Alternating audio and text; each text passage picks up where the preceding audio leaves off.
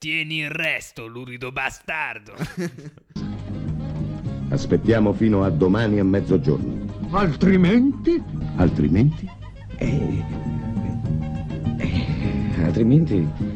eh, altrimenti... Ci streamiamo! Benvenuti all'ottava puntata del nostro podcast, altrimenti ci streamiamo. Come stai Vincenzo? Buonasera, buonasera, buongiorno. Chissà.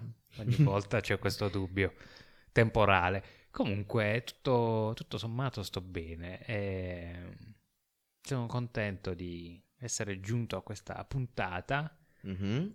perché è bello anche in certe volte fare i vecchi boomer.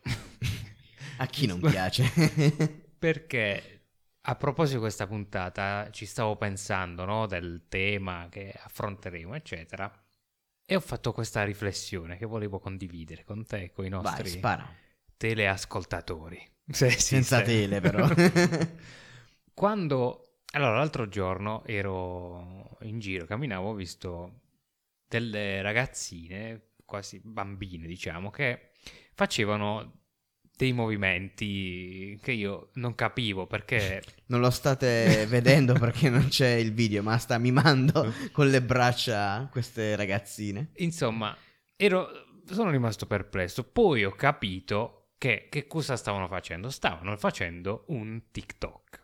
Ah, Cioè, stavano riprendendosi con lo smartphone per creare questo mini clip da condividere e sotto ci avrebbero messo sicuramente una musichetta, una cosa.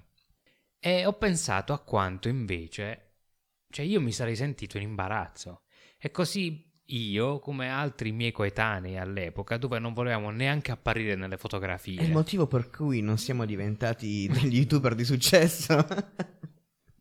E quindi adesso invece cioè, c'è molto più questa voglia di fare il TikTok, di apparire, di eh, uscire sul social eh, nella tua- nei tuoi movimenti, anche se non sei un ballerino.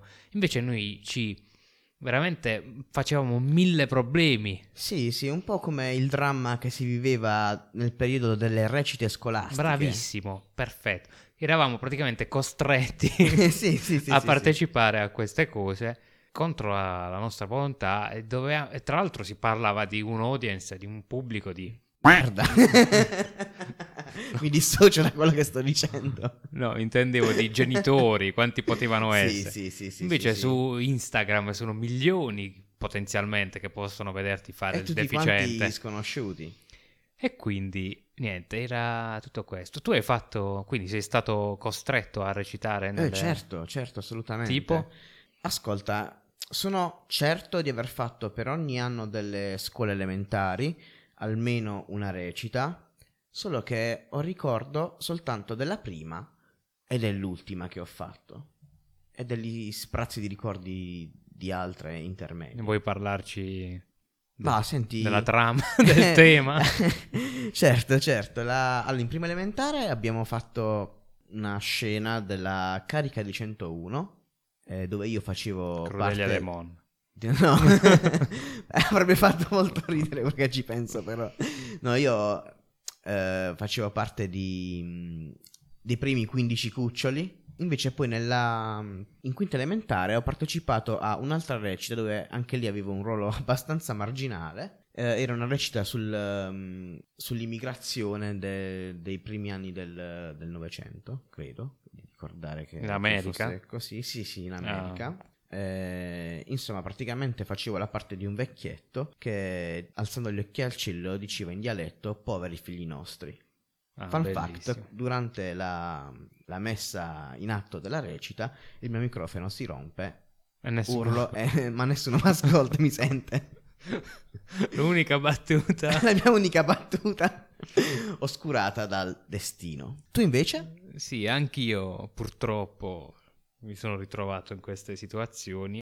Ho un aneddoto bellissimo. Allora, una volta ho fatto il Big Boss San Giuseppe nella natività, sì. Cioè, ma era proprio Ma era tipo una recita di Natale. era la recita di Natale sui mh, proprio sulla notte di Natale della Sì, sì, nascita sì, della eh, Madonna e Giuseppe, San Giuseppe che eh, vanno Sì, dai sì, non c'è diversi... bisogno che lo spieghi, Eh. sai, sappiamo più o meno tutti com'è. E quindi ero in quell'occasione il Big Boss. Tra l'altro c'è una fotografia di quella recita dove accanto a me c'è un piccolo angioletto interpretato da una bambina molto carina che Ah, è sì, attualmente, attualmente la mia è- ragazza. quindi è assurdo. E non ci conoscevamo, perché non lo sapevamo, l'abbiamo scoperto dopo... Quella bambina oggi è Hillary Clinton. Mentre un'altra volta non ho interpretato un personaggio, ho interpretato due personaggi che erano tipo sosia, gemelli uguali. In, Ah. questo- in questa recita ero, eh, cantavo, non si capisce perché, tra l'altro mi, ave- mi hanno Questo scelto. poliedrico artista. Con un nostro... il- il, ehm, faceva il mio padre, interpretato da un nostro caro amico Davide, che salutiamo, sicuramente ci ascolta. Ah, sì, sì, sì, sicuramente ci ascolta come ogni giovedì su due. E, e niente, però sì. Ma mi vergognavo tantissimo di quello che avevo fatto. Peggio che se avessi, non lo so, sparato a un cucciolo di cane. Tant'è. Che Ma oggi tutto quel questo... cucciolo di cane è Joe Biden. Basta. Comunque, tutto questo per introdurvi a questo bellissimo tema di oggi che ci ha anche riportato indietro, che è gli attori, bambini, Meteora. tutti quei piccoli attori che hanno partecipato a film che gli ha dato una grandissima fama eh, negli anni della, appunto, dell'infanzia e poi magari non hanno o non recitano più o non hanno più avuto quel successo. Sì, diciamo che la loro fama è durata relativamente poco. Certo, non quanto un TikTok, però insomma, oggi magari fanno altro. E quindi partiamo con la nostra top 5. Che è top 5, indovina un po'. Non è. Numero 1. Alla prima posizione della nostra lista troviamo oggi Piccola Peste. Originale il titolo Problem Child del 1990, pellicola diretta da Dennis Dugan. O Dugan, o Dugan, o... come lo diresti tu? In qualunque modo si dica, non lo so, ma è un regista che ha diretto molte commedie da sabato pomeriggio. Quelle Come- che noi tanto amiamo, che tanto abbiamo. E ha collaborato anche con un tuo attore feticcio che ti piace tanto, Adam Sandler. Prendo le distanze da questa affermazione.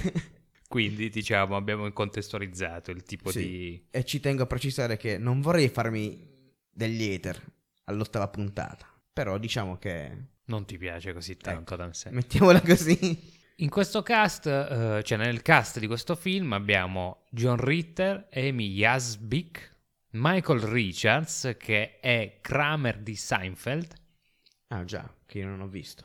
e Michael Oliver. Oliver, Oliver sì. No, io avrei letto Oliver. Michael Richards, perché, vabbè, Cra- eh, Seinfeld non l'hai mai visto, io lo, lo sto vedendo adesso, era una serie che non conoscevo, che è un- una serie di- tra anni 80 e 90, in realtà che ebbe un successo abnorme, dove c'è questo personaggio Kramer che è Sì, assurdo. sì, conosco diciamo, la mitologia de- Eh. della serie, però effettivamente io, non l'ho mai vista. quando ho iniziato a guardarla, dicevo, ma questo Kramer mi ricorda qualcuno, io vis- questa faccia l'ho vista eh, legata proprio ai ricordi d'infanzia. Guarda un po' era Barack Obama. Ricorda un po' era il, eh, il cattivone, diciamo, di questo sì, sì, film, sì, sì, sì.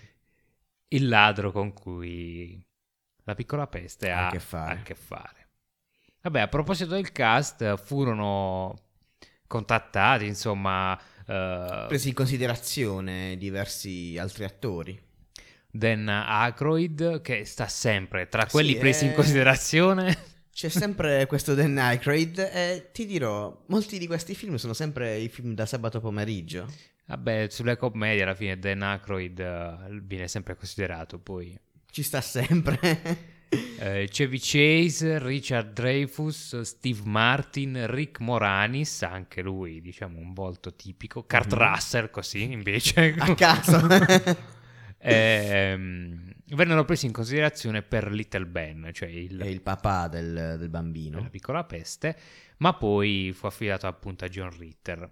Il ruolo del, de- appunto di Martin Beck, il, il ladro, il killer del papillon, Mhm. eh, fu, off- fu offerto invece a Christopher Lloyd. Guarda, sto facendo veramente tanta fatica a immaginare Christopher Lloyd in un ruolo del genere. Non lo so, forse... Beh, però se tu pensi a Christopher questo- Lloyd, Questa specie di cattivo. secondo me ci sta, perché se invece adesso fai mente locale e pensi a Christopher Lloyd nei panni del cattivo di chi ha incastrato Roger Rabbit, Vero. invece Sì, ci sì, poteva stare. Una bella scelta. Però vabbè, lui era impegnato nelle riprese di Ritorno al futuro parte terza e quindi ovviamente che uscì tra l'altro due mesi dopo Piccola Peste e quindi fu, fu sostituito. Una curiosità nella curiosità è che ritroveremo eh, Christopher Lloyd in una curiosità analoga a questa, ma in un altro film. E a proposito di ritrovare, tra l'altro, per il ruolo della Piccola Peste fece un provino anche uno sconosciuto Macaulay Culkin. Sai bene che questo nome lo farò dire sempre a te perché cioè, io ho difficoltà anche solo a leggerlo. E, e niente, quindi lo ritroveremo fine, ovviamente. Perché questo è il, è il principe dei bambini meteora, diciamo. Ma ci arriveremo, ci arriveremo. A proposito del protagonista, Michael Oliver comincia la sua carriera abbastanza presto, già all'età di due anni fece il modello per un catalogo della Sears. A sei anni appare in una pubblicità della Chevron Corporation in cui porta gli occhiali e viene doppiato.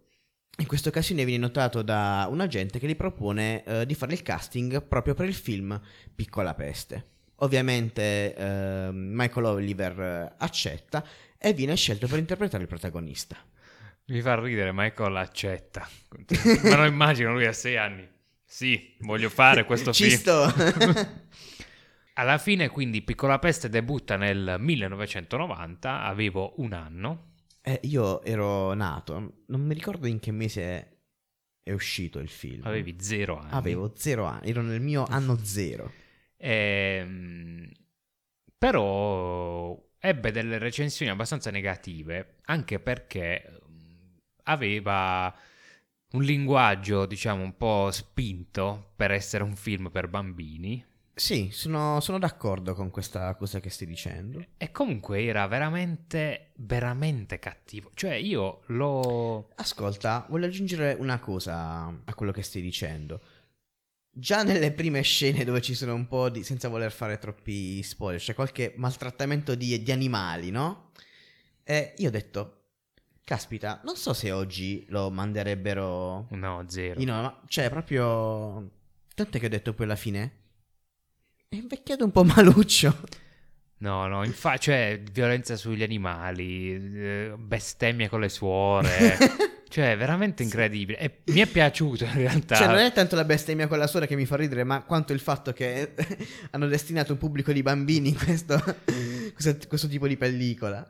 Io lo guardavo tantissime volte, però alla fine sono, penso di essere venuto su abbastanza Sì, sì, senza particolari traumi. problemi certo. con le suore. però sì, non, non ebbe a livello di critica eh, delle recensioni molto positive, però fu comunque un successo. A perché- livello di incassi, diciamo. Tant'è che ovviamente ne fecero un seguito nel 91 che si chiamava... Eh, Piccola peste torna a far danni. Esatto, che era con... eh, c'era l'amichetta bionda che era peggio di lui forse. Sì, sì, sì, sì, sì, sì. Il fulcro era proprio quello che dopo il, il primo film, in, quest'altro, in quest'altra pellicola, c'è qualcuno che è addirittura peggio Eh, protagonista. Però non ebbe, ovviamente, come i sequel di questi film, così, non ebbe un grande successo. Fecero anche un Eh, terzo. sì, sì, ci fu anche un terzo che però diciamo è...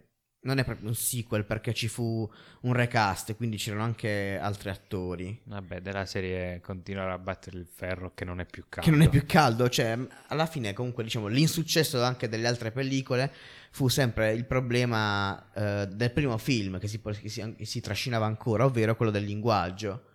Però volevo aggiungere che ci sono delle scene che mi sono rimaste, cioè, memorabili. Io penso che la sequenza del compleanno Sì, sì, sì, stavo per dirti la stessa cosa. Io eh. la adoro. Sì, ma anche il fatto di, di far vestire il bambino da, da diavolo, cioè... Guarda, ti, ti dirò di più. eh, ora mi sto ricordando in questo momento. Alle elementari c'era un bambino che era veramente un rompipalle. Che dava sempre fastidio. Ma era veramente una piccola peste. Tant'è che a un carnevale. La mamma fece, facemmo una, una festiccia di carnevale alle scuole elementari. La mamma lo vestì da, da diavoletto proprio come nel film. Presi ispirazione. Che belli gli anni 90 comunque. Ci si prendeva delle licenze poetiche. Delle... A proposito, comunque, quando... Vabbè, in realtà non sappiamo com'era Michael da bambino, forse era anche un bravo bambino. Stavo per dire, la mela marcia, cade sempre vicino all'albero, come che si dice. Vabbè, La mela non cade mai troppo lontano dall'albero. ok. Però per dire che eh, dopo il completamento della, di Piccola Peste, torna a far danni, cioè il sequel, ci fu una bagarre eh, giudiziaria perché la Universal Picture denunciò la madre di Michael Oliver. Oliver, perché continuo a dire Oliver? Eh, non lo so, c'è questa cosa un po' francese oggi. per estorsione. Ma come sarebbe per estorsione? Praticamente, secondo quanto dichiarato appunto dalla Universal, alla vigilia delle riprese del, del sequel, la, la mamma, la si- signora Pons, Ponce, a quanto pare, minacciò di non far partecipare il figlio alla produzione a meno che il compenso non venisse aumentato da 80.000 dollari a, 200 a 500.000 dollari. Due spiccioli? Quindi praticamente un'estorsione, perché senza Sì, sì, di sì, lui eh, fare il film, ormai lui era, era la piccola peste, e quindi si accordarono per 250.000 dollari, ma comunque andò avanti la, La causa? la causa e alla fine dovette restituire 170.000 dollari alla Universal, alla signora Pons. E chissà dove li ha presi, se non li avevano già spesi tutti. Quella classica cosa dei bambini, dei genitori dei bambini prodigio che sperperano i Eh soldi. sì, dei- ma mi sa che è un'accusa che troveremo ancora una volta Eh sì. nelle prossime posizioni. Ad ogni modo, oggi Michael Oliver ha 40 anni e lavora come tecnico informatico e ha appena scoperto anche come Rodi per i gruppi musicali. Questa cosa mi ha un po', un po' sconvolto. Sì. Cioè, mai- ci sta il, il, il tecnico informatico, però effettivamente il, il Rodi è un lavoraccio, cazzo.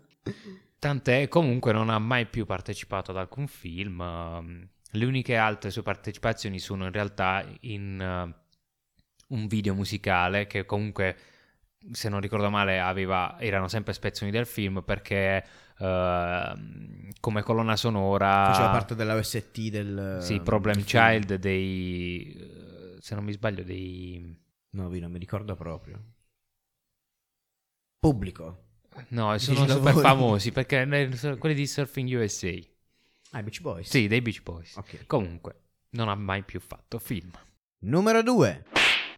Alla seconda posizione della nostra lista di film di oggi abbiamo un filmone, direi, Il Sesto Senso, Un cult, se posso. del 1999. Diretto da M. Night Shyama- Shyamalan. Quanto sarà difficile questo, questa Ah, puntata. non ci provo nemmanco. Ehm, ovviamente con eh, parliamo del- dell'attore Meteora che è Haley Joel Osment eh, che interpretava appunto il, il bambino, il paziente del- dello psicologo che però esordì in realtà prima al cinema con Forrest Gump dove interpretò il figlio di Forrest che si chiamava sempre Forrest se non mi sbaglio Eh, sì, mi sa Eh, Forrest Junior. Sì, ma si vede genere. per pochi frame finali, quindi un esordio in sordina. Sì. A parte questo strano gioco di, di- di parole, dico sempre che al di là di tutto è sempre una buona occasione per vedere un film con eh, Bruce Willis che ha i capelli. Il film in questione eh, fu candidato in diverse categorie agli Oscar, tra cui miglior film, miglior regia, miglior attore, eh, miglior attro- eh, attrice non protagonista, miglior sceneggiatura e miglior montaggio.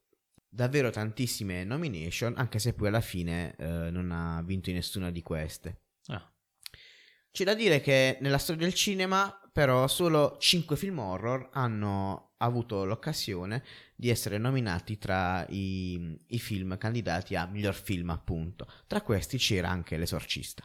Eh, Sì, eh, se lo vogliamo classificare come horror, vabbè, ne parleremo avanti. Sì, sì, sì, sì, sì, sì. Comunque, curiosando su questo film, che comunque è tutto da guardare alla fine, è inutile parlare della trama perché è uno dei film dove il, il mega spoiler è praticamente ti distrugge tutto. Sì. Quindi, nel caso Rimarremo in in cui silenzio. non l'aveste guardato, vi sconsiglio di cercare qualsiasi informazione, guardarlo e basta. Sì, Eh, io volevo aggiungere un'altra cosina importante, visto che stiamo parlando di questa cosa qui, ed è, vabbè, ormai lo sappiamo tutti, abbiamo è già capitato, abbiamo detto che io mi cago addosso quando vedo i film horror, cioè non ne vedo di nessun tipo.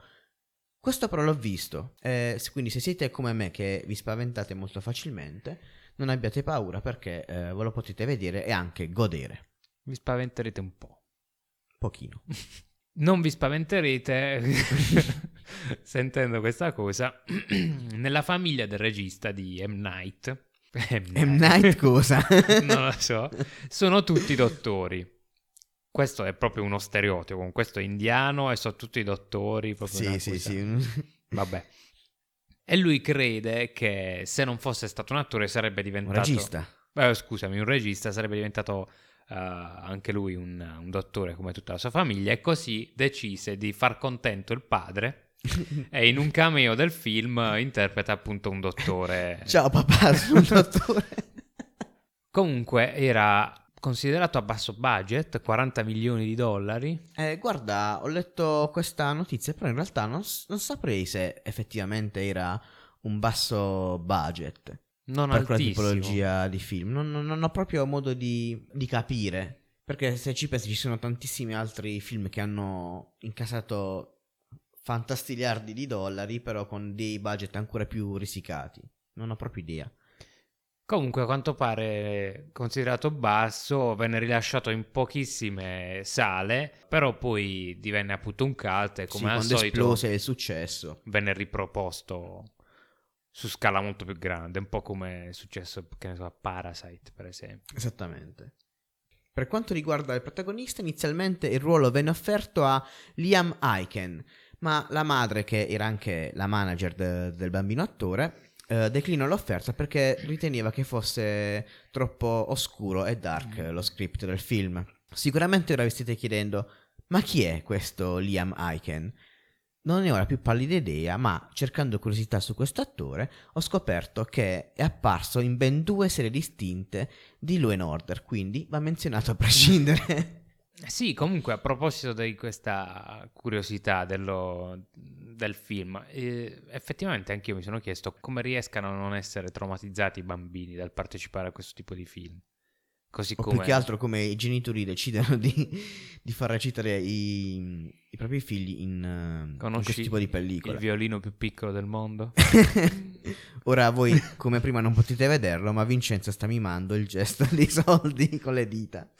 C'è un film che vedremo dopo dove secondo me il trauma poteva essere anche ben più grande, ma in realtà poi i più traumatizzati scopriremo essere quelli dei film meno paurosi. Tornando a parlare del regista, praticamente stiamo parlando solo di lui. Eh, il nostro caro eh, Shama- Shyamalan è stato anche oggetto di una videoparodia del nostro caro Maccio Capatonda. E infatti- Ora non mi ricordo se era in Mai Dire, Mai Dire qualcosa, lunedì, martedì, chissà, domenica. Oggi è Non mi domenica. ricordo più. Comunque, in uno spettacolo che andava su Italia 1 c'era Maccio Capatondo che citava questo, questo regista, anzi era proprio la parodia del trailer del, del film Sesto Senso. Io ricordo che nel, tra- nel trailer Maccio Capatondo dicesse Shamalayan e io ero, ero convinto, cioè, fino a 5 minuti fa ero convinto che si leggesse Shamalayan. E oltre a Shyamalan diceva anche vedo la gente scema. Vedo la gente scema. Che bello Macio Capatonda. che belli anche i primi anni del 2000. Comunque Shyamala- eh, Sha- Shyamalan, M. Night, scelse Alei come protagonista e il bambino perché al provino aveva eh, evidenziato la sua grande dedizione al lavoro e perché era l'unico ad essersi presentato con la cravatta. Ma Questo guarda, bambino di mi- 10 mi anni. sembra un'assurdità, però probabilmente avrebbe colpito anche me. La cravatta intendo. Non so perché. Però immagina questo bambino Beh, che bambini- si presenta come un businessman. a- I bambini con la cravatta fanno ridere. Sì. Ed era perfetto. Comunque, parlando del eh, film in sé per sé, secondo me questo regista ha riscritto un genere. Solitamente quando pe- pensiamo a, a un film horror pensiamo sempre a delle immagini molto poco belle da vedere al limite del grottesco a volte.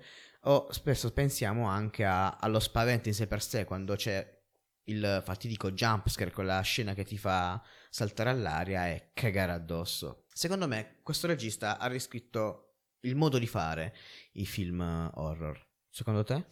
Allora, c'è lo jumpscare, comunque c'è in questo film, ma fatto sì, diciamo bene. che eh, sì, non è pro- un vero e proprio jumpscare, è piccolo, un jumpscarino. Però fatto bene, non tanto per esserci, tanto perché ti devi spaventare del rumore forte, che, che Mhm. sei un, un cane che si spaventa dei rumori forti. Ehm, sì, sono d'accordo sul riscrivere. Avrei da obiettare perché abbiamo un altro grande esempio di dieci anni prima che introdurremo con la prossima posizione. Ma prima, giusto un paio di notizie eh, sul- sulla nostra meteora. Ma è vero, l'ho scordato. Oggi Haley Joel Osment, spero si legga così, continua a fare eh, l'attore, Eh, ma salvo il film AI Intelligenza Artificiale, poi ha continuato a fare, a svolgere ruoli un pochino più marginali e a comparire in serie tv sparse. Sì, diciamo che il, il suo successo l'ha avuto a dieci anni e poi... E poi basta. AI, intelligenza artificiale, era diretto da Spielberg su progetto de Il prossimo regista. Numero 3. Come anticipava Vincenzo ehm, nella precedente posizione, il terzo film di questa settimana è Shining o The Shining, uscito nel 1980 e diretto dal famosissimo Stanley Kubrick. Il film è tratto da- dall'omonimo romanzo di Stephen King uscito nel 1977. Si dice che questo sia uno dei pochi casi nei quali il film ha superato il libro. Io non lo so perché il libro non l'ho letto. Io nemmeno. Potrei crederci. So però che si sono ammazzati, almeno verbalmente, Stephen King e Stanley Kubrick per questa storia negli anni. Perché eh, Kubrick ha stravolto un pochino Perché lui diceva che, che Kubrick aveva stravolto tutto. Kubrick aveva detto che aveva portato il suo libro di merda a un a livello, un livello superiore. superiore. Certo. Insomma, Se tra il nostro pubblico c'è qualcuno che ha avuto il piacere di leggere il romanzo, ci faccia, e di vedere anche il film ovviamente, ci faccia sapere la sua opinione. Parliamo però del cast.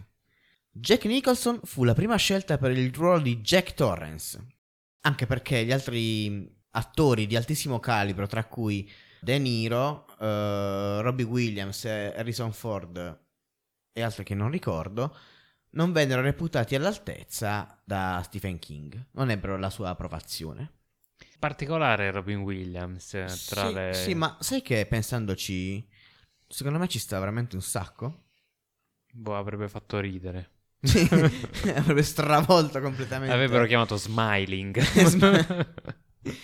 Un'altra curiosità che merita è che De Niro ammise di non aver dormito per un mese dopo la visione del film. Però anche tu, no? Eh sì. Eh, in realtà questo è un film che ho visto da, da grandicello e effettivamente, nonostante avessi tipo, boh, tipo 25-26 anni, un pochino Beh, mi ha turbato, allora, eh. sì, io era questo che intendevo prima, ah, il sesto senso, che anche questo è un film ah, horror che non ti fa saltare in aria, però ti turba parecchio, Esatto. ecco. Esatto, eh, bravo, è stato il termine esatto. Più che spaventato, mi ha turbato. Ma infatti era proprio studiato per quello. Sì, diciamo che lo scopo, tutto sommato, era, era quello lì. Comunque, parlando del cast, ovviamente il, ehm, il ruolo di Danny invece, eh, per, Che la meteora in oggetto. Per scegliere il bambino adatto, Kubrick mandò alcuni dei suoi dipendenti a Chicago, Denver e Cincinnati per intervistare tipo 5.000 ragazzini eh, per sei mesi. Perché scelse queste città? perché lui voleva trovare un ragazzino che avesse un accento a metà strada tra quello di Jack Nicholson che interpretava il padre e quello E di quello Shelley Duvall. Che interpretava la madre. Vabbè, Kubrick era completamente fuori di testa per Sì, queste sì, cose. proprio la, la- la ricerca del, del perfezionismo. Sì, ha- come stile Nolan, però ancora più pazzo, Sì, sì, esatto. Nolan che è pazzo per davvero. E infatti a proposito della- del clima sereno che si respirava sul set di Shining, eh, vabbè, è conclamato il- la questione di Shelley Duval che fu... Ci è rimasto un po', un po' sotto. Sì, ci è rimasta sotto a questo film eh, perché veniva comunque maltrattata, non andava d'accordo con nessuno, perché non andava d'accordo col regista. Lui ah, discuteva sempre delle sue battute, del fatto che non sapesse recitare o che comunque del modo in cui recitava. Tra l'altro beh, impose Kubrick a Jack Nicholson di maltrattarla sempre, anche fuori dalle riprese, per rimanere all'interno del personaggio, per farla sempre stare su, quella, su quel mood. Eh sì, cioè, tornando al discorso della, della follia nel, nel perfezionismo. Tanto, Stronzo però. Sì, spessissimissimo. Tanto che si ammalò di stress, perse i capelli, insomma, una brutta storia, ma anche gli altri attori, eh, altri attori, diciamo... Sì, sì, sì, avevo letto qualcosa in merito. Anche il famoso Lloyd, il, il barista, barman. sì. E lo stesso Nicholson, pur quanto pazzo, quindi diciamo meno propenso a farsi problemi su queste cose, però eh, diciamo alla fine imparava le battute pochi minuti prima di girare perché ormai si sapeva che i copioni cambiavano Di continuamente continuo, sì, sì, sì, proprio sì, per sì. il perfezionismo di Kubrick. Ha segnato tanti. Tra le curiosità relative a questo film eh, ci sono tre versioni del film, una originale di 146 minuti che è quella che ho visto io l'ultima volta, eh, qualche settimana fa, la versione di 144 minuti disponibile al pubblico nordamericano Quei è- due minuti in più, chissà cosa c'era. e la versione internazionale da 119 minuti. Kubrick volle curare anche i vari adattamenti che uscirono nelle diverse lingue. Cioè, tu ci pensi che per ogni versione del film in ogni lingua lui ha dovuto... eh, Ha voluto. ha- no, esatto, ha voluto, ha preteso di controllare anche eh, il linguaggio dell'adattamento. Sì, infatti, cioè, tra le cose più eh, assurde è che mh, la- avete presente la scena della la frase del, del- della Sì, non credo che facciamo spoiler a No. dire il mattino all'ora in bocca. Esatto. Questa non fu un adattamento italiano, fu, cioè, fu un adattamento voluto da Proprio da Kubrick, Kubrick. che ehm, rigirò la sequenza modificando la lingua del dattiloscritto in francese, in spagnolo, in tedesco e in italiano dove fu usato il mattino appunto all'ora in bocca. Originale follia. era All work and no place makes Jack a dull boy. Tra l'altro, questo, il dattilo scritto, fu commissionato alla segretaria di Kubrick, eh, la povera Margaret Adams, che ci mise non so quanti mesi a scrivere 500 pagine di questa roba qui. Non c'era copia e incolla. All'epoca, Word. sì. Ci vorrebbe una puntata intera per eh, raccontare tutte le curiosità, le stranezze e le follie relative a questo film, ma Sì. soprattutto relative a, a questo regista. Tagliamo un attimo e parliamo un attimino della nostra meteora. Danny Lloyd e Danny Torrance quando aveva 6 anni fu scelto per il ruolo e si dice che Kubrick lo abbia scelto per la sua incredibile capacità di rimanere serio per eh, periodi molto lunghi. Ha recitato soltanto in un altro film, oltre a The Shining, e in un film per eh, la TV, dopodiché ha abbandonato definitivamente proprio la carriera di attore. Oggi ha 49 anni, credo. Vabbè, chissà Sì, sì, no, no, è è- aggiornato è il aggiornato, dato. ok. Oggi ha 49 anni e insegna biologia. Recentemente ha anche partecipato con un piccolo cameo nel eh, sequel del 2019 Doctor Sleep, che anch'esso è tratto da un romanzo di Stephen King, e con un protagonista Evan McGregor, che non è mica il qualche cugino di quello che picchia la gente. no, quello che ha picchiato Facchinetti. sì, e questo è il Ehm. sequel dove uh, Ivan McGregor, che non è il cugino di uh, Quello che picchia la Conor. McGregor, eh, interpreta Danny Torrance da adulto, che diciamo ritorna all'Overlook Hotel, se non no, mi no, sbaglio. non, l'ho, non l'ho visto proprio. Non mi Sì, io l'ho guardato, sono andato al cinema perché Shining è uno dei miei film preferiti, però questo era veramente brutto. cioè, non... no, Per me, anzi per te, e no. terribile.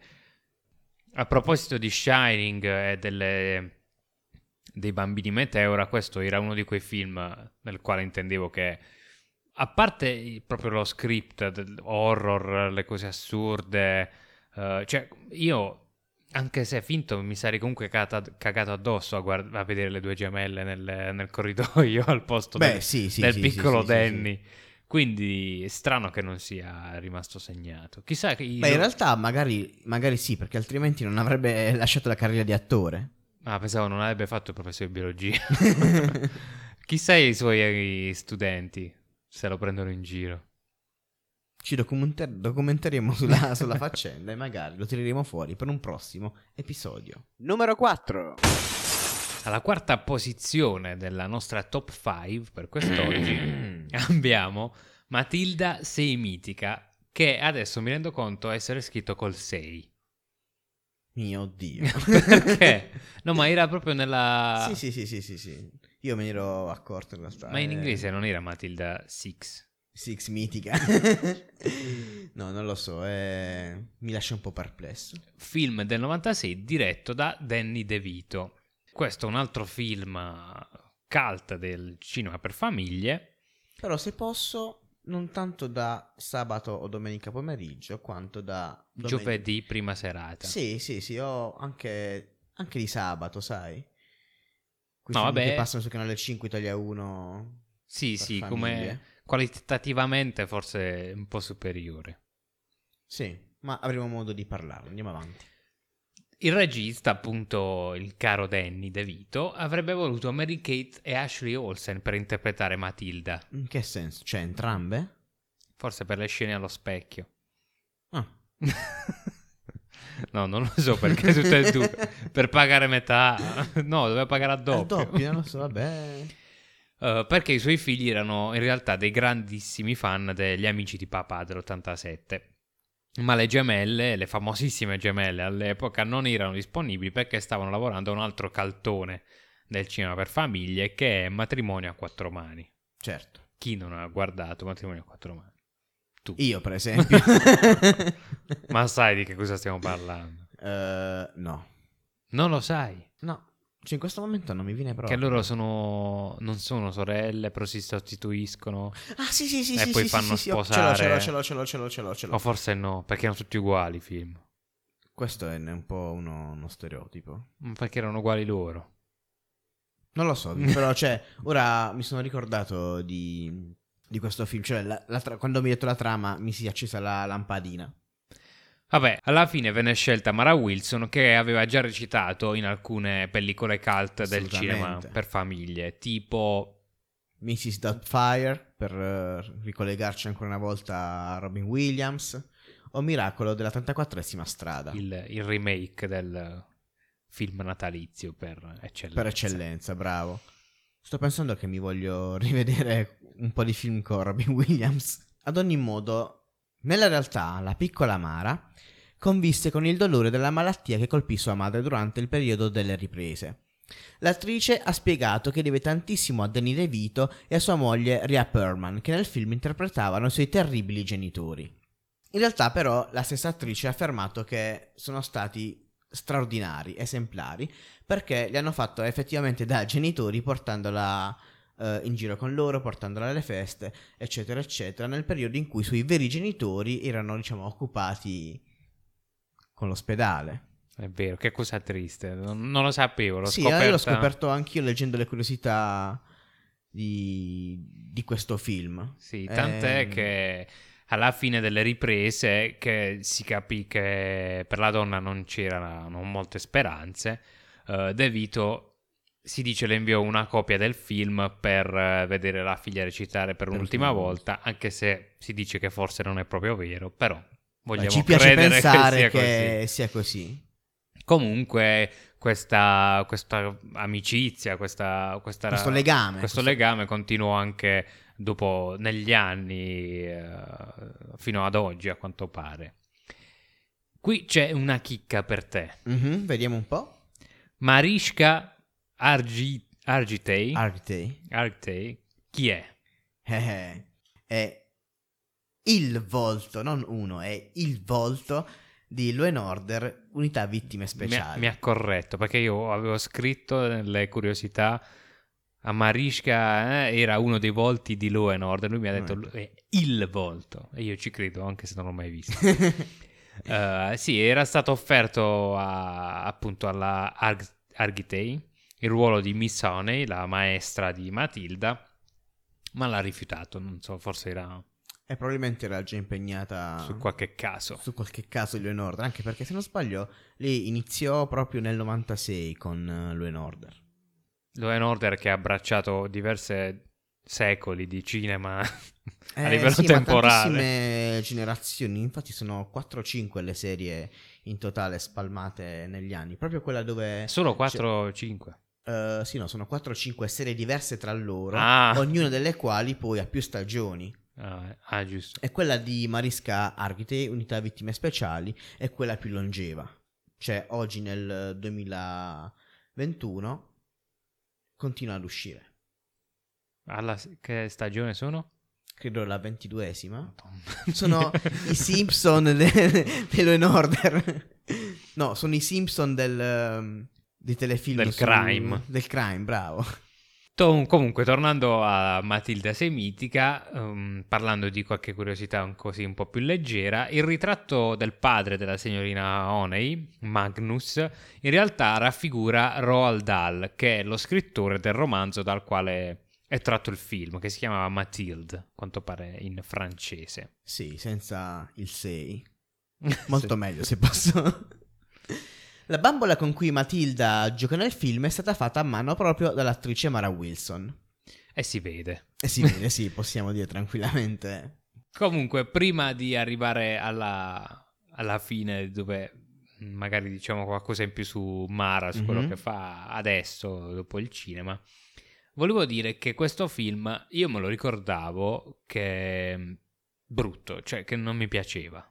Sì, in realtà non ti nascondo che anch'io quando ho realizzato che avrei dovuto rivedermi questo film non ero particolarmente contento, però mi sono dovuto ricredere. Sì, invece io l'ho guardato, ho anche riso, ho- l'ho apprezzato. Sì, sì, genuino. Sì, Un film veramente genuino che, che tradotto è, è invecchiato bene in sostanza. sì, e ha davvero tanto da insegnare ai bambini. secondo me. Forse l'avrei. Cioè, questo lo farei vedere a un bambino di oggi. Piccola peste, no. Magari sì, Perché esatto. non ha gli strumenti per comprenderlo. non ha vissuto tutto il, eh, il background violento che abbiamo vissuto noi da piccoli. E quindi, invece, Matilda è una favola quasi. Sì, sì, sì, sono d'accordo. Una fiaba. Comunque oggi Mara Wilson è più che trentenne, ha recitato sporadicamente negli anni 2000, eh, ma ha lasciato definitivamente la recitazione. Adesso scrive eh, articoli, libri, blog, ha un profilo Instagram molto seguito e tra l'altro nel 2016 ha scritto proprio un libro sulla sua esperienza che si chiama Where Am I Now? True Stories of a Girl, Girlhood and Accidental Fame. L'hai letto? Che strano, mi aspettavo mi dicessi sì a sorpresa. No, però sarà sicuramente res- interessante perché lei a quanto pare, eh, sicuramente anche per l'esperienza della madre, eh, ce l'ha vissuta un po' male la carriera certo. di baby star, eh, ha avuto problemi. eh, Beh, sfido chiunque. E quindi, eh, diciamo, adesso lei cerca di anche dare supporto a chi si trova o si è trovato nelle Nella sue stesse medesima situazione, Sì, sì. assolutamente. Sono un po' triste e un po', un po', un po' contento. Ma andiamo avanti. Numero 5. Ci avviamo alla fine di questo episodio con il cult in assoluto dei film con dei bambini attori meteora. Stiamo parlando di Home Alone, Mamma ho perso l'aereo, film uscito nel 1990 per la regia di Chris Columbus. Il film più famoso natalizio, forse? Sì, sicuramente questo film avremmo potuto infilarlo veramente in tantissime altre eh, puntate. Ma questa è la Ma questa cioè, è, è d'obbligo, non si poteva fare altrimenti. Sì, eh, io lo guardo ogni Natale. È, E il tuo personale una poltrona per due. Sì, molto più che una poltrona per due per me. O Malone, davvero troppo affezionato. Allora, io ogni anno no, ma ogni volta che posso, io sono una persona che veramente difficilmente si guarda un film in televisione, cioè al giorno d'oggi è veramente complicato per decidere di guardarsi un film in tv. Però quando trovo questa perla non, non resisto. Quanto è bella la colonna sonora. Sì, sì, sì, assolutamente. La colonna sonora è, è diventata praticamente iconica insieme a tutto il resto. Comunque, Tornando a parlare del film. Mamma ho perso l'aereo, sappiamo che ha avuto un sequel, Mamma ho riperso l'aereo, mi, sono, smarrito, a New York. che anche ha avuto il suo suo successo, successo. sì, anche se ci sono personaggi un po' più deboli, tipo la signora dei piccioni. Sì, niente a che vedere con eh, l'anziano Mar... No, eh, l'anziano... come si chiamava? Non mi L'anziano? ricordo, lo leggeremo più avanti. Ok. lo spaccaneve, là, lo spalaneve. E, e poi, mh, ovviamente, sempre per la questione Di spremere il limone finché c'è succo. Mamma ho preso il morbillo, che, che c'entra, non lo so. Eh, mamma ho allagato la casa, mamma ho visto un fantasma. per arrivare nel 2012. Comunque, eh, ora non ricordo in quale dei due, ma ho, o in Mamma ho preso il morbillo o, o in Mamma ho lagato la casa. Uno dei due c'è proprio un totale. Vabbè, entrambi ci sono dei recast. Però in uno di questi due film il protagonista si chiama Kevin McAllister. Ma non so neanche se sono sequel ufficiali. Senti, su Wikipedia oggi ho letto che comunque è una serie di film e hanno tutti quanti lo stesso logo eh, di Home Alone. Ah. Poi c'è il sottotitolo che cambia. Ah, è vero, perché io... Allora, quando lo vuoi guardare a Natale, in streaming non si trova. Anche se adesso sta su Disney Plus, se non mi sbaglio. Sì, sì. Però eh, lo volevo acquistare per averlo tutti i Natali, quando voglio lo metto nel mio lettore. C'era un cofanetto dove c'era questo, il sequel e poi tutte queste altre schifezze. E ovviamente decisi di non comprarlo. Proprio perché c'erano le altre schifezze. È stato anche fatto purtroppo, a quanto pare, un remake eh, di appunto Disney Plus che si chiama Home Sweet Home Alone. Mamma ho perso l'aereo. Ma tu l'hai visto? No, E perché purtroppo? perché secondo me non... Sei proprio un disfattista. Sì. Ma devo trovarmi d'accordo con te. No, in realtà non l'ho visto. Mi incuriosisce il fatto che il protagonista sia eh, il bambino che ha recitato il migliore amico del protagonista in eh, Jojo Rabbit. Però magari forse un giorno lo vedrò. Anzi, lo vedremo insieme per, dire, per poter dire Per farci male. che merda. A quanto pare il, eh, l'idea del, Mhm, del film è nata da, da uno dei- degli sceneggiatori che durante un viaggio in Europa nell'89 così gli venne in mente "E se uno dei bambini fosse rimasto in America? Quando dici che da un'idea che ti viene così in testa, poi è nato questo capolavoro. Parlando del cast, Harry il, il ladro era Mhm. eh, la sua parte era stata offerta a Robert De Niro che però l'ha rifiutata. Non sappiamo se poi si è pentito o meno. Beh, calcola che nello stesso anno in cui è uscito Mamma ha perso l'aereo, eh, De Niro compariva in quei bravi ragazzi di Scorsese. E anche Joe Pesci, È vero, anche c'è Pesci. infatti. Mi sa che ha fatto scopa Joe Pesci. Assomiglia tutto. Comunque lo adoro, è veramente... C'è Joe Pesci che fa il ladro in Mamma sì, perso sì, l'aereo. sì, e- sì. A me è piaciuto davvero tanto, però non ti nascondo che avrei visto bene anche De Niro. Non lo so, non è così comico. Cioè, lui è anche comico, Joe Pesci. Sì, più- decisamente più comico di De Se Niro. penso a una parte comica di De Niro mi viene in mente nonno bastardo. Ma- veramente lo guardai per sbaglio una sera che e avevo la febbre. Ero all'estero, ero ospite in casa di altri. Cioè, tu pensa di essere malato in casa di altri. Quindi non potevo, non sapevo cosa fare. In televisione c'era babbo ba- nonno bastardo. Mi sono rovinato ancora di più. Come peggiorare la mia già schifosa situazione. Comunque, Daniel Stern, uh, il- invece l'altro, L'altro ladro, ladro, Marv. per questioni legate a impegni lavorativi, rischiava di rifiutare il, uh, la parte. Tra l'altro, uh, la sua parte fu anche rifiutata da un altro che abbiamo già visto. Citato in questo Un episodio. altro personaggio strambo, Christopher Lloyd, appunto. Che anche qui, Anche qui, ma io ce la vedrei bene. Anche se è Marv, anche lui, cioè. Eh, sì, come dicevamo prima di, di registrare, i due ladri sono fatti troppo bene. È difficile sostituirli nell'immaginario. Io adoro quando urla. Sì, que- quell'urlo. Io posso vederlo, posso vedere quella scena cento volte e cento volte ridere di gusto come un bambino perché c'è una roba Sì, sì, quando si accaniscono soprattutto sui piedi. sui piedi. sì. Quando schiaccia le stelle di Natale, le, Le palline dell'albero. sì. Bellissimo. Comunque, a proposito di urla, una celebre scena con un urlo è quella con eh, la tarantola. Quella con la tarantola, certo. Che poi eh, in questo film ho scoperto che, oltre al fatto che la tarantola era vera, quando ha- hanno eh, ripreso la scena dell'urlo, lui ha recitato, non ha emesso voce, perché essendo vera la tarantola non volevano spaventarla, non volevano stressare l'animale, e di conseguenza poi è stato aggiunto in post-produzione. a volume sparato. sì. A proposito comunque di ehm, delle scene, delle urla, delle torture, mi ricordo che lessi un articolo dove c'erano tipo le conseguenze reali delle, delle trappole di Kevin ai ladri. E mi sembra che la tarantola comunque era una delle meno pericolose. sì.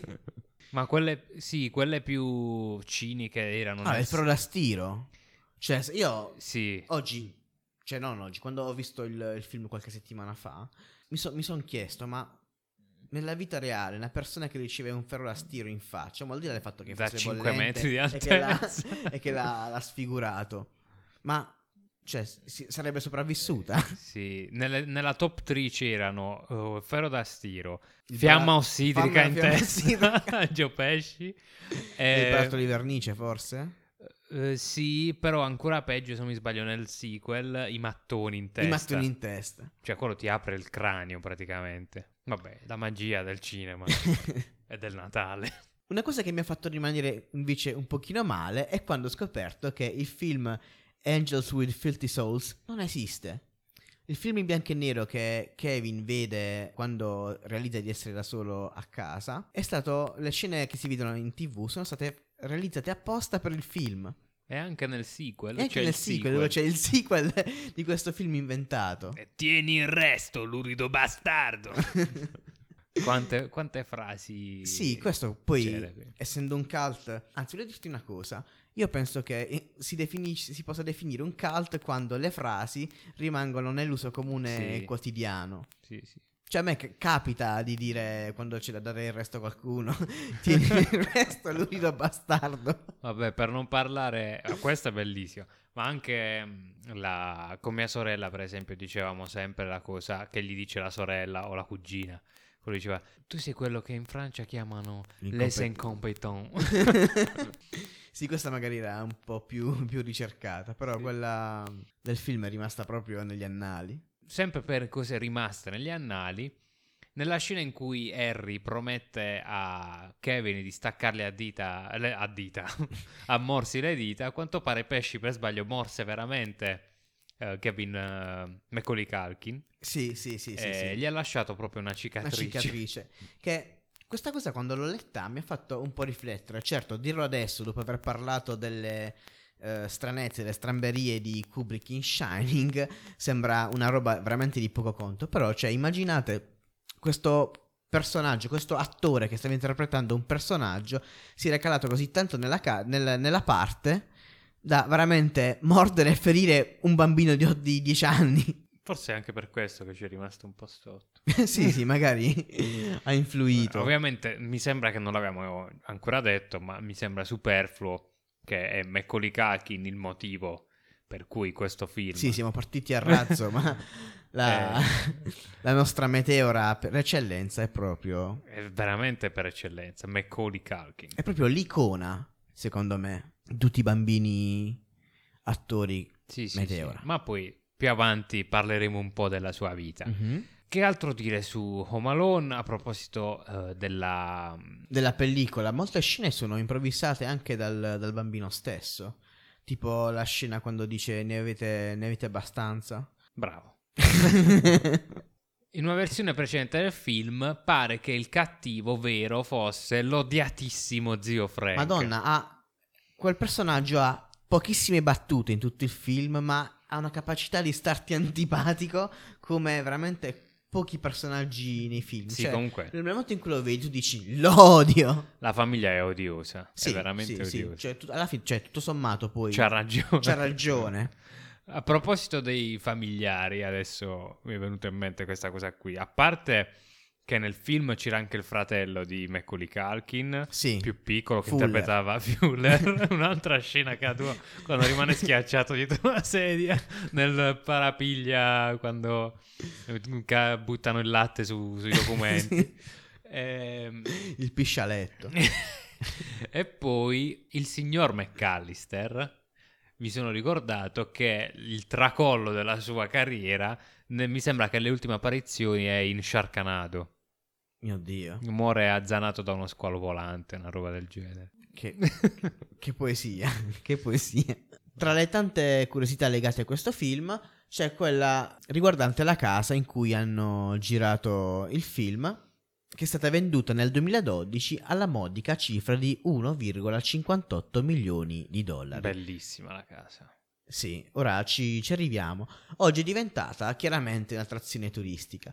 Però pensaci, casa bellissima, fenomenale, formidabile, ma quanto caspita era Natale in tutte le scene, cioè proprio la fotografia dell'intero film, le sequenze, in tutte le sequenze ci sono sempre i colori bianco, eh, verdone, rosso, dorato, cioè tutti i colori, anche le- la carta da parati, se ci fai caso. Ogni cosa che vedi ti ricorda proprio il Natale, è un continuo a buttarti in faccia il fatto che è Natale. Sì, ma infatti, cioè proprio i lavori di demolizione poi per togliere gli addobbi di Natale da quella casa. Era pure nel bagno. Era Sì. Natale. Però bellissimo. È quello che i, i fan del Natale, degli addobbi sognano, secondo me. Sì, sì, sì, è il sogno erotico di- di- dei malati del Natale. Sempre parlando del film, il vecchio Marley nella prima sceneggiatura non era presente. Poi però l'evoluzione del personaggio nella trama eh, cioè diventa Fondamentale, se vogliamo. perché anche aiuta Kevin nel momento più critico. Eh, per- e poi ha una evoluzione anche il personaggio eh, e viene anche sottolineata dal- da un dettaglio del, del suo, del suo suo personaggio. Praticamente ha la benda sulla mano che all'inizio ricopre quasi tutta la mano, poi pian piano diventa più piccola fino a sparire gradualmente, quando poi si, come dire, non è che si redime, però il personaggio ha un, uh, un cambiamento. È un cambiamento grazie anche ai consigli del bambino. Esatto, dalla maturità trasmessa dal piccolo Kevin. Quando va a fa- comunque no vabbè, questo film non si può parlare. Eh sì. Quando va a fare la spesa pure mi fa morire. che scappa quando vede il, il tipo. No, quella è la prima scena quando va a comprare solo il- eh, lo spazzolino a denti che lo ah, ruba che tra vero, l'altro. già. Quando va a fare la spesa invece fa Che- comprare tutto e gli dice la, la cassiera ma, ma sei da solo? Fa quello, ma ti pare che vado da solo? Ho solo Con- 8 anni. Quando si strappano le buste. Bellissimo. Ah, un'altra cosa che mi è piaciuta davvero tanto, anzi, quando ero piccolo che vedevo questo film, era la scena che preferivo. Dura esattamente un secondo. Praticamente quando eh, srotola il, il piano che aveva, aveva ideato per, per sconfiggere gli antagonisti, quel piano disegnato, cioè l'ha fatto proprio lui. Ed è, non, non so dire in realtà il motivo, però è, è stata sempre la mia scena preferita. Mi ci rivedevo molto in quella cosa di pianificare e disegnare quello che avevo pianificato. Sì, come che si chiama? Um, defense plan, una cosa del genere. Sì, sì, sì, sì, sì, sì, sì, sì. Per concludere, in eh, bellezza, soprattutto per Cosmo, esatto. c'è una scena ehm, in una stanza della casa, c'è appeso il poster di un rapper dell'epoca che è Ice-T, che forse non vi dirà niente, ma è il sergente Tutuola di Law and Order ancora, unità, Unità vittime speciali. Che è un altro questo, no è lo stesso. È quello di eh, Marisca. Marisca. non mi ricordo il cognome. Vabbè, Law and Order, giustamente con 350.000 episodi avrà attori che avranno fatto un milione di film diversi. sì, in realtà c'è, mh, c'è Ma- questa cosa qui. Ogni tanto quando vedo degli attori famosi vado a farmi i miei giri su Wikipedia per vedere cosa hanno fatto. E nell'80% dei casi, forse anche 90%, tutti quanti hanno avuto a che fare con eh, Law and Order oppure in tempi più recenti con i vari CSI. Anche se questo, cioè lui era un rapper e poi ha fatto l'attore. Eh, no, credo, cioè sì, credo che sia proprio così. Ah. Ma è ancora in attività se non sbaglio. Comunque, arrivando al, al succo della questione del, di Macaulay Culkin, nel 91 eh, apparve nel video di Michael Jackson, Mhm, eh, Black or White. Esattamente. E tra i due, infatti, dopo l'uscita di Momo Perso l'aereo era nata una, un'amicizia. Un'amicizia. eh, basata su ciò che avevano in comune, cioè un'infanzia rubata, diciamo, perché comunque Macaulay Culkin sicuramente non avrà avuto una vita facile, soprattutto da Sì, bambino. diciamo che negli anni a seguire la- l'infanzia, dopo i, i vari successi, non ha passato dei bei periodi, ecco, dei bei momenti. Ma anche perché, a differenza degli altri bambini che abbiamo- di cui abbiamo parlato oggi in questo episodio, in realtà Macaulay Culkin ha fatto tanti film in quell'età. In quell'età. Ha fatto eh, Io e Zio Buck, Sì. ha fatto Papà ho trovato un amico, Madonna, super triste. è di una tristezza. Io ho un aneddoto per questo mm, film. Praticamente l'ho visto che ero piccolo, ma forse neanche tantissimo. Comunque mi ricordo benissimo che eravamo una sera da soli a casa, io e mia madre, e ci mettiamo a- guardare questo film. Era appena iniziato il film e vede- e vedemmo, ah guarda, ma quello non è l'attore che ha fatto Mamma ha perso l'aereo? Magari si ride. E invece no, No. abbiamo terminato la visione con i lacrimoni che scendevano, madonna che tristezza. Che muore appunto da tutte le api. Eh sì, no? perché era allergico alle api e viene punto da uno sceme di api, bambino muore e si vede proprio la bambina che va in chiesa, l'amichetta che va in chiesa eh, durante la, la messa del funerale, va alla bara e gli dice mettetegli gli occhiali perché lui non vede senza... Madonna, eh, hai aperto proprio un capitolo. Vabbè, insomma, poi ha fatto anche Page Master. Eh, l'ultimo, diciamo, film del- dell'infanzia fu Richie Rich, il più Il ricco del più mondo. ricco del mondo, certo. Eh, e poi è sparito quasi per dieci anni, per poi ritornare nel 2003. più o 2003 credo. Infatti poi ha svolto, ha fatto altri film non particolarmente famosi. Degni di nota, sì. Una cosa molto simpatica è che un po' di anni fa eh, ha messo su una, una band dove lui canta in sostanza. Questa band è una cover band dei Velvet Underground e si chiama Pizza Underground dove le, eh, dove le canzoni parlano di, di pizza. Cioè la, la parte musicale è quella dei Velvet Underground, hanno modificato i testi dove si parla di pizza. Pizza morning. Vabbè, contento lui. Comunque, eh, poi ha ripreso, secondo me, dopo anni di trauma, di volersi distaccare dal, Dal personaggio. dal personaggio di Kevin McAllister, forse ha fatto pace con se stesso e con Kevin. Con Kevin, sì. E infatti nel 2015, per i 25 anni dell'uscita di uh, Mamma ho perso l'aereo, è tornato a interpretare Kevin per un video su YouTube. Che tra l'altro anche eh, suscitato la risposta di Daniel Stern Sì, di di Marvo Marv. in un altro video. Insomma, si è ricreata questa atmosfera. Molto simpatica, sì, sì, ricordo molto bene quel periodo. Ha ripreso ancora una volta il eh, ruolo di Kevin nel 2018 quando ha girato uno spot per eh, Google Assistant. Eh, tu te lo ricordi questo spot? Sì, dove praticamente invece di muovere lui. Eh, anziché muovere lui le, le corde dove mu- muoveva i manichini, il trenino. Michael Jordan, come- formato col carton- cartonato. cartonato, cartonato di Michael Jordan. Fa fare tutto al Google Assistant. Bellissimo. Bella pensata. A proposito di Michael Jordan, c'è una foto che racchiude gli anni 90 dove c'è lui, Michael Jordan e Michael Jackson. Che, bella quella Sì, foto. è proprio il trittico perfetto. Comunque, nel 2020 ha compiuto 40 anni e lo ha annunciato con un tweet super divertente, me lo ricordo, dove disse Wanna feel old? I'm 40. Poi pensandoci, a prescindere da, da quanti anni hai, quando leggi una roba del genere, ti senti veramente vecchio? Vabbè, alla fine ci sarebbero tantissime altre cose, forse anche meno piacevoli da dire su Sì, sì, sono d'accordo. Macaulay Culkin, ma siccome gli vogliamo bene. Eviteremo.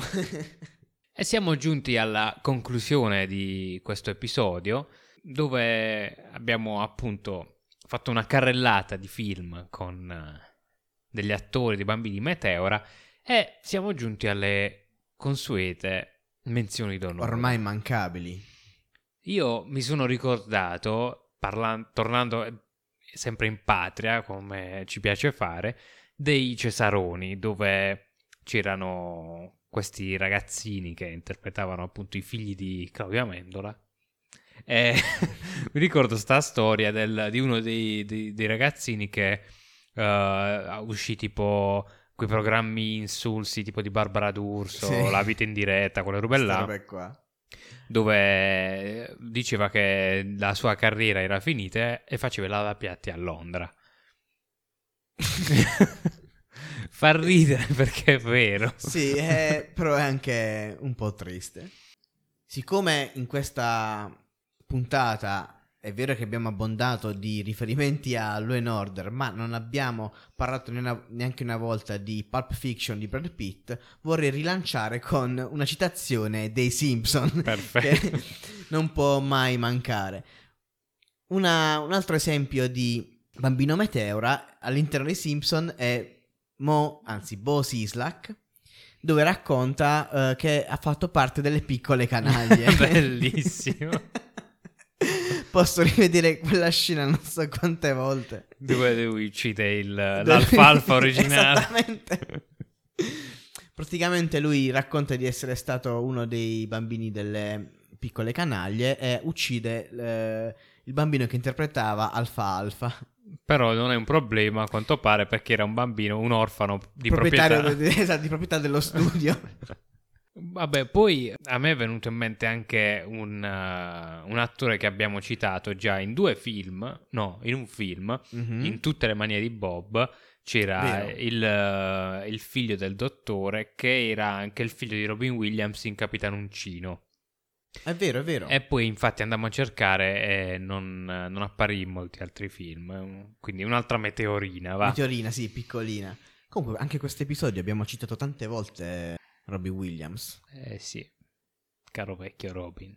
Ah, un- ancora un ultimo film prima di salutarci è Casper, però qui forse è ancora più piccolo della Meteorina perché l'attore che ha interpretato Casper quando diventa un bambino in carne ed ossa compare soltanto nel finale per Sì, pochissimo tempo. un biondino. Sì, ricordo solo questo. Con eh, mercoledì Adams, Eh, sì, Cristina Ricci. Cristina Ricci. C'avevo la videocassetta di Casper. Sai che forse anch'io? Non era un bel film, No, era stupido. sì, però è sempre un film eh, della domenica pomeriggio di quegli anni. Comunque, con eh, questo noi concludiamo. Sì, siamo arrivati veramente alla fine di questo episodio. Sicuramente starete sentendo anche la musichetta della nostra consueta outro. Come al solito vi invitiamo qui sicuramente ci saremmo dimenticati di qualcuno, non avremo citato degli altri delle altre meteore, bambini prodigio, vi invitiamo a segnalarcelo, a farci sapere cosa ne pensate. Abbiamo anche implementato su Spotify una sezione dove poter scrivere anche voi. e quindi Vi lasciamo. prossimo episodio di altrimenti Ci streamiamo. Ciao. Ciao.